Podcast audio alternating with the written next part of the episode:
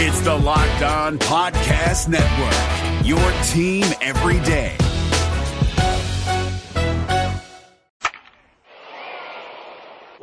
This is the Locked On Reds podcast on a Friday. I'm your host, James Rapien.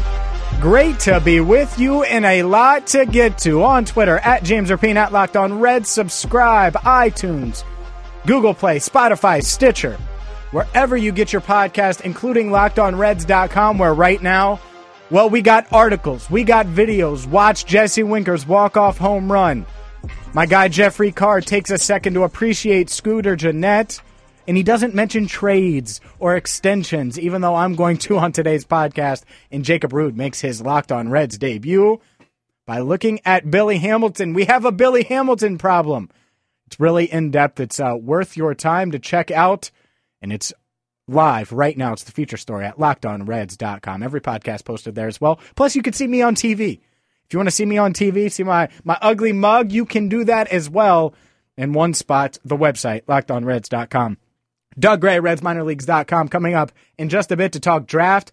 I'll ask him about Scooter Gennett's future, if they should move him to the outfield, maybe Jesse Winker, uh, what they should do with him, and more coming up in just a few minutes here on the Locked On Reds podcast. The Reds getting set for a three game series at Great American Ballpark against the Cardinals. Matt Harvey on the mound tonight, Luis Castillo tomorrow, and Sunday it is Disco Anthony DeSclafani on the mound. It's going to be tough. They're going up against the Cardinals.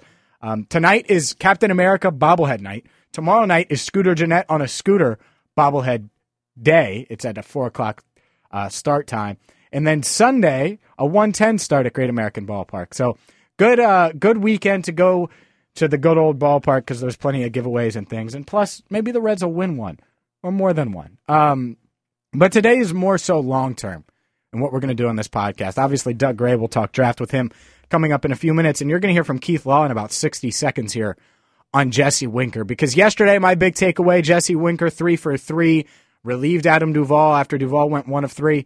Jesse Winker should be playing every day, and I'm tired of it.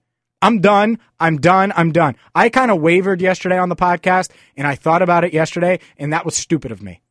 So here, here's my take. My mind isn't changing, period. Put him in left field. Adam Duvall is just the fourth guy off the uh, uh, fourth uh, outfielder that plays sparingly. I'm tired of it. Adam Duvall is hitting 185. And we want to talk about Jesse Winker's struggles in May. Winker's average has jumped 20 points in the past four games. Winker was three for three yesterday. His average before it jumped 20 points was in the 240s. Adam Duvall is hitting 185 and is not a part of the rebuild. He is not a part of the future. Jesse Winker might be.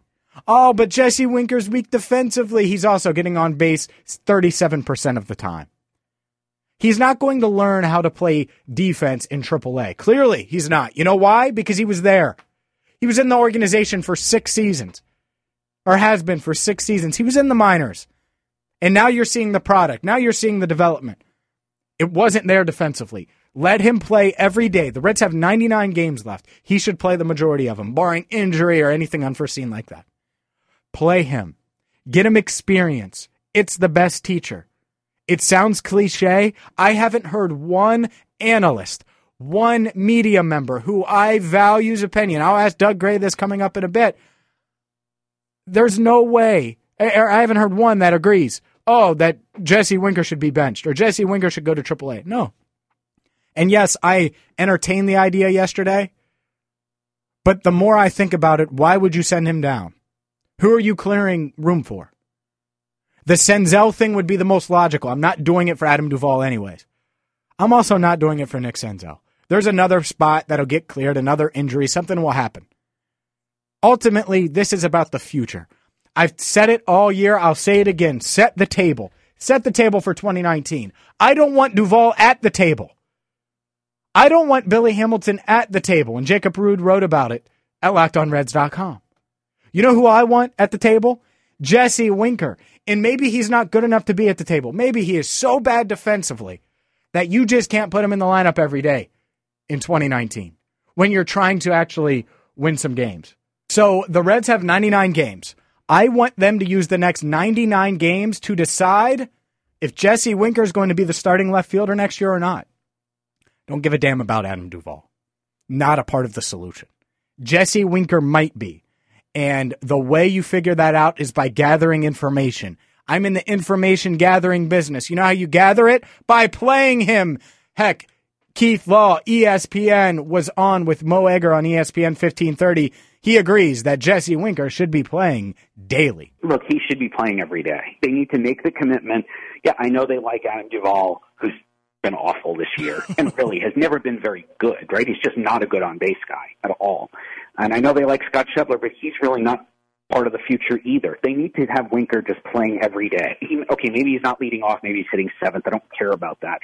He needs to come to the park every day know he's in the lineup, no matter who's pitching, no matter how badly he might have played over the last two weeks. He has to be a regular because he needs at bats to continue to develop. He's already proven everything at AAA. And having him on the major league bench is basically just going to relegate him to bench status for the long term. And I don't think he's that. I think he's an everyday player who should have well above average on base skills and be able to hit 15, maybe maybe more like 20 homers, especially given that ballpark. I'm shocked at the lack of power. I'm disappointed at how he's been handled and used this year, but that doesn't explain the lack of power either. The fact that he's slugging, I think I just looked, it was 319 or so in with that as his home ballpark. That's kind of shocking because this is not a he's not a zero power guy. He can drive the ball and he should be trying to drive the ball obviously more than he is. That's Keith Law, and he's spot on. And I look, I'm done. I'm done with it. I'm done with it. I'm done with it. If Jesse Winker isn't in the lineup 89% of the time, then Jim Riggleman's wrong. Then Dick Williams is wrong. Then the Reds are wrong. Period. That's it. It's black and white. There, there is no in between. There is no. The only way he's going to get better is by playing. Period. I'm James Rapien. This is the Locked On Reds podcast. You can subscribe Google Play, Spotify, Stitcher, wherever you get your podcast, including lockedonreds.com. Up next, Doug Gray going to join the podcast to talk all things Reds draft. I'll ask him about Winker, Scooter, and so much more. Keep it locked right here on the Locked On Reds podcast. And let's bring in Doug Gray. You can follow him on Twitter at DougDirt24. Check out his in-depth coverage of the Reds draft of the Reds minor league system at redsminorleagues.com. He covered every single round of the draft and he's on with us now. I appreciate the time as always, Doug. Let's start with Jonathan India. The Reds drafted him fifth overall. What do you like? What do you not like about the infielder from Florida?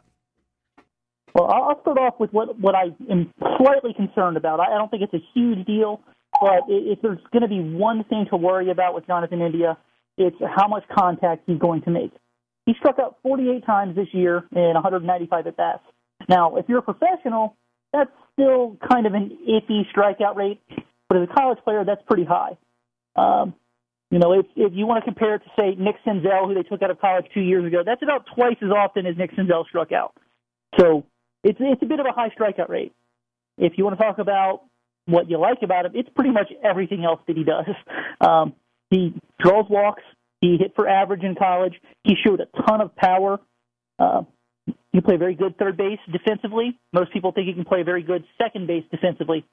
There's a few people out there that think maybe he can play shortstop as a professional, and it sounds like the Reds may actually be giving him a shot to uh, try out shortstop uh, once he signs and they get him, you know, into the organization. So very athletic guy, big time power, small chance to play shortstop, but if not, he's got fallback options. I, I really like this pick. And that's where a lot of Reds fans, I, I, saw a lot of people reacting to this. The Reds need pitching. Why would they not take a pitcher with the fifth pick? They have a third baseman. They have uh, another, their, their top prospect obviously came up playing third base, and Nick Senzel as well. Why would they go with a third baseman? What do you say to those fans? Um, and I didn't really see analysts doing this, but fans that say that say that the Reds we're at a position of strength at third. Why would you draft another third baseman when they need other or when they have other needs? I mean, to be fair, they're they're not wrong in the theory that they're spouting. You know, the Reds do have plenty of third basemen. Heck, they've got plenty of second basemen. But the baseball draft isn't like the NFL or NBA draft. You you you can't draft for need because I mean, even guys that you think are going to be very good players in the future don't work out far more often than you'd imagine. Um, you know, a great example is uh, Dustin Ackley, who went number two overall in the 2009 draft. He hit over 400 every single year at North Carolina. The SEC is a very good baseball conference. Uh, if Dustin Ackley walked into your room right now, would you know who he was? No, you probably no, wouldn't. I no, I wouldn't. And, and he's a guy that you know everybody thought was absolutely can't miss, stats out of this world in college in a very good baseball conference. Then he turned out to be a, an okayish major leaguer for a couple of years. Right now, he's 30 years old playing first base in AAA. I mean, it's baseball is it's very very difficult to say who's going to make it and who's not, even when you go as high as number one or number two in the draft. Um, so you pick a guy that you think is going to be the best future major leaguer, regardless of position. And if you can't find somewhere to play them, and they're still that good, they're going to have trade value in the future. So you, you don't really want to take somebody that quote unquote fits a need because one, by the time a guy gets to the major leagues, it's going to be three or four years later from the time they're drafted, and your needs may not be the same at that point. But two, given the failure rate of Major League Baseball draft picks, you want to just find a guy that you feel comfortable is going to be the best one available and just just hope that it works out. Yeah, and that's where I'm at. I'm a big NFL draft guy, and, and I love the NFL draft, and I pay attention to it. Same thing with the NBA draft. It's 40 rounds, Major League Baseball. It's just much harder to, to dive into on, on that type of scale. That being said, I don't even want NFL teams. I don't want the Bengals as a fan to draft for need. I always say pick players, not positions. It's even more so in baseball where India, we probably aren't going to see him make an impact – at a minimum of three years, and that's minimum where he's he's an everyday player for the Reds. And I know he could be on the fast track, all of this different stuff. But who knows what happens with Nick Senzel then? Who hmm. knows what happens with Eugenio Suarez? I, I know he's playing well this year. What if he gets injured next year or the year after that and is never the same? So I, I totally get why the Reds didn't reach on a pitcher when they, they had a guy like India who they liked more. Yeah, I mean, it, it, it's going to be a couple years till we see him, and that's if things go right and hopefully they do because God knows the Reds need as much talent yes. and as they can possibly get right now. But, Absolutely. Uh, but yeah, it, it, it's just it, it's very different from a draft perspective in terms of you know going out and picking guys up, and you know as you said, you don't really want to draft for needs. So. Doug Gray is with us, RedsMinorLeagues.com. Follow him on Twitter at DougDirt24. Let's dive into what they did uh, on the rest of day one because they picked Lyon Richardson, a right handed pitcher, uh, went to Jensen Beach Florida High School, and then Josiah Gray from Le Moyne College. And I'm not going to act like I even know where Le Moyne College is. Let's start with Lyon and then dive into Josiah. What do they bring? What do you like? What are you concerned about? Well, both these guys actually are relatively raw as pitchers. Uh, Lyon Richardson, drafted out of high school, uh, he was more of an outfielder uh, prospect in terms of most of his career in, in high school, uh, but you know really broke out this year in his senior year on the mound. Um, some days he's sitting in the mid 90s, touching 98. Uh, very good curveball in the low 80s. Some people say it's a plus pitch in the future. Uh, so you, you have to really, really like the upside uh, with, with with with Lyon Richardson, who, by the way, I love that name, Lyon Richardson. That's yeah. great. I, yeah, I it love is. it. um, so I, I really enjoyed the fact that the Reds, in what I consider to be um, not not necessarily a a good draft when it comes to having um, you know safe but still high upside picks available. Uh, the, the Reds went with an upside pick here. Um, and they, they did the same thing in with their, their competitive balance round two drafts with Josiah Gray, another guy, not a ton of pitching experience. He actually went to college.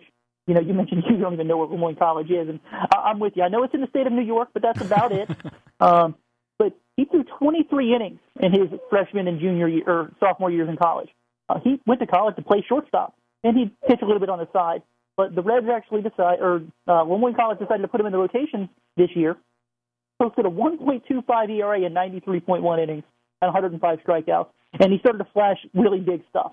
Um, you know, he's got been up to 97 miles per hour with his fastball.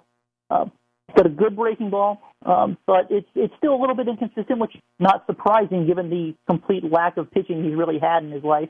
Uh, but another one of these guys, big upside, and in a draft like this, I think that it's a very good move for the Reds to kind of shoot for the stars, so to speak, rather than to take somebody who may be quote unquote a little bit safer but doesn't have a lot of upside. He's Doug Gray. Follow him on Twitter at DougDirt24. Really comprehensive draft coverage on his website right now at RedsMinorLeagues.com. I also link to it at LockedOnReds.com. Yeah, I, I saw what you wrote about Richardson, and, and, it just it seemed like, and basically, honestly, what you, you said about the the third round pick as well, and Gray, they're athletic. They're players that like. Do you think Richardson has the the chance at some point? Like, let's say it doesn't work out pitching wise, he could move, or is it just he's he's only a pitcher? I mean, you never want to say never, but I, I think that as a professional, he's probably just a pitcher. But he's um, but he's athletic, right? He's obviously athletic if he played short as well. Yeah, I mean, you know, a lot of guys who play shortstop in high school, they're going to go on to be professional athletes, though. That, that doesn't necessarily mean that they're going to be, you know, athletic enough to play a position um, as far as other professionals go. Um, but you know, you, you never want to say never. But I, I think that he, he's going to be made or broken as far as things go, is uh, only on the mound.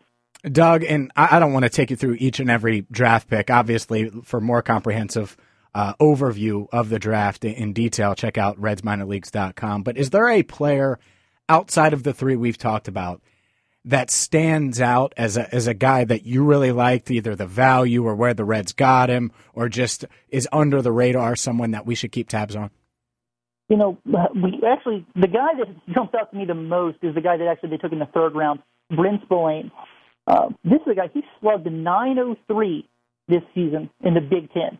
Now, the Big Ten, is, it's not the best baseball conference, but it's still a pretty good baseball conference.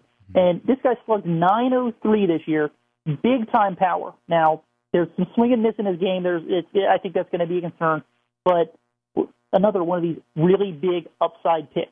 Um, if you're going to be a guy who can, you know, play a, a reasonably good corner outfield and have that kind of power, you've got a shot.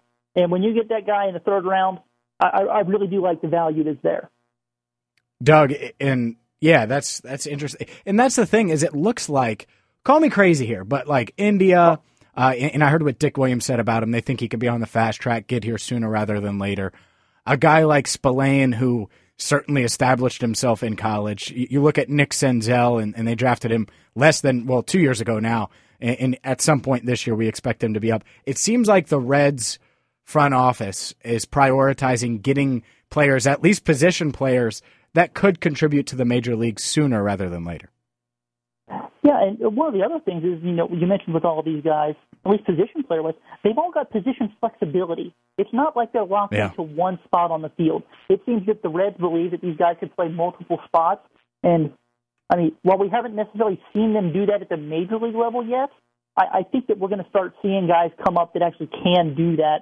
And it, it's just going to give them more options and more flexibility as to what they can do and mix and match guys up. And I, I think that is a part of what their long term plan. We've seen teams like Chicago do that with several of their players, you know, just finding the right matchup for that day. And, you know, even a guy that's as good as Kris Bryant is playing two or three different positions during the season just because that's what's going to work out for the team. And you know, he's athletic enough to make it happen. Doug Gray, RedsMinorLeagues.com with us. For more on the draft, make sure you check out his website.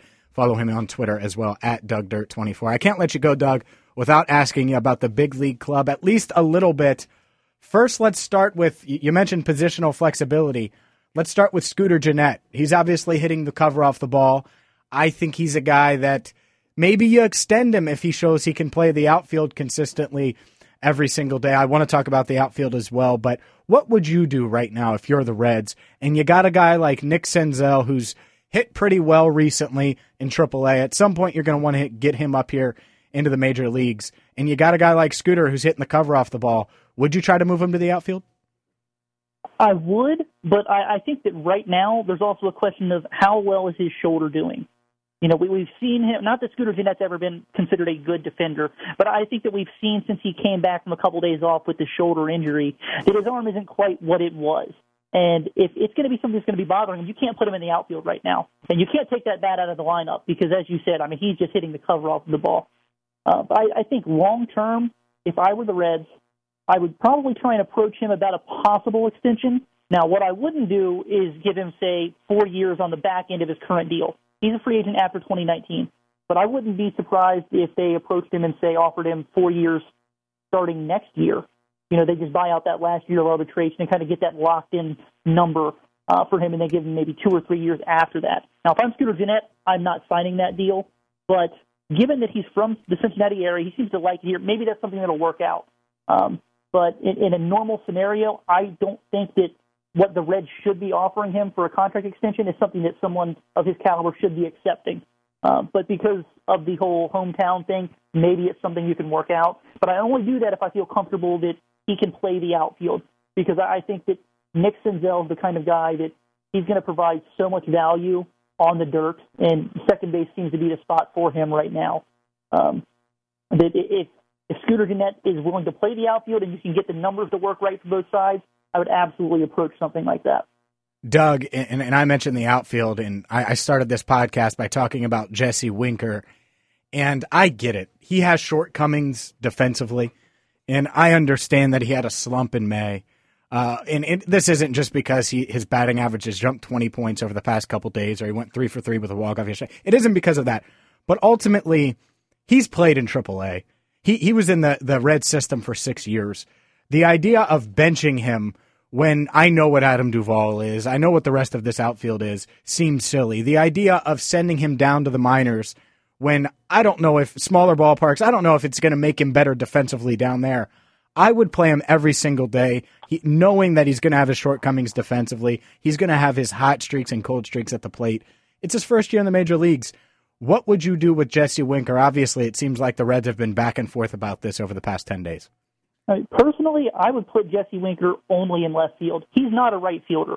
And I, I've been so Fair. confused about that since they started playing him over there in the major leagues.